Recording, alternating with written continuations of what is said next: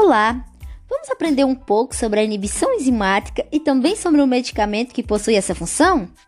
Mas de início, vou falar sobre o que é a inibição enzimática e seus tipos. Vamos começar? Bom, a inibição enzimática é a redução da velocidade de uma reação enzimática provocada por uma molécula. As moléculas que provocam essa reação inibitória são chamadas de inibidores e podem ser tanto constituintes da própria célula, como podem ser substâncias estranhas a ela. Quanto ao tipo, podem ser classificados em dois: inespecífica ou específica. A inibição inespecífica é aquela que o inibidor, como agente desnaturante, diminui a atividade de todas as enzimas. Já a inibição específica, o inibidor diminui a atividade de uma única enzima ou de um grupo restrito de enzimas. Então, essa é a diferença entre elas. E esse tipo de inibição pode ser do tipo reversível ou irreversível. A reversível, ela diminui a atividade enzimática através da interação reversível. Ou seja, o inibidor estabelece com a enzima um complexo com uma ligação estável não covalente.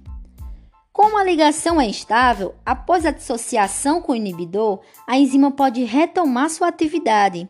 Então, existem três tipos de inibidores enzimáticos reversíveis, que é a competitiva, não competitiva e a incompetitiva.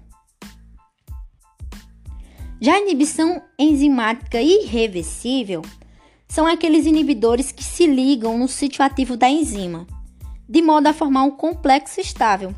Ou seja, há a formação de uma ligação covalente entre o inibidor e a enzima, o que pode promover uma destruição dos grupos funcionais essenciais da enzima. Então, essa inibição ela é progressiva, ou seja, aumenta o tempo até que atinja uma máxima inibição.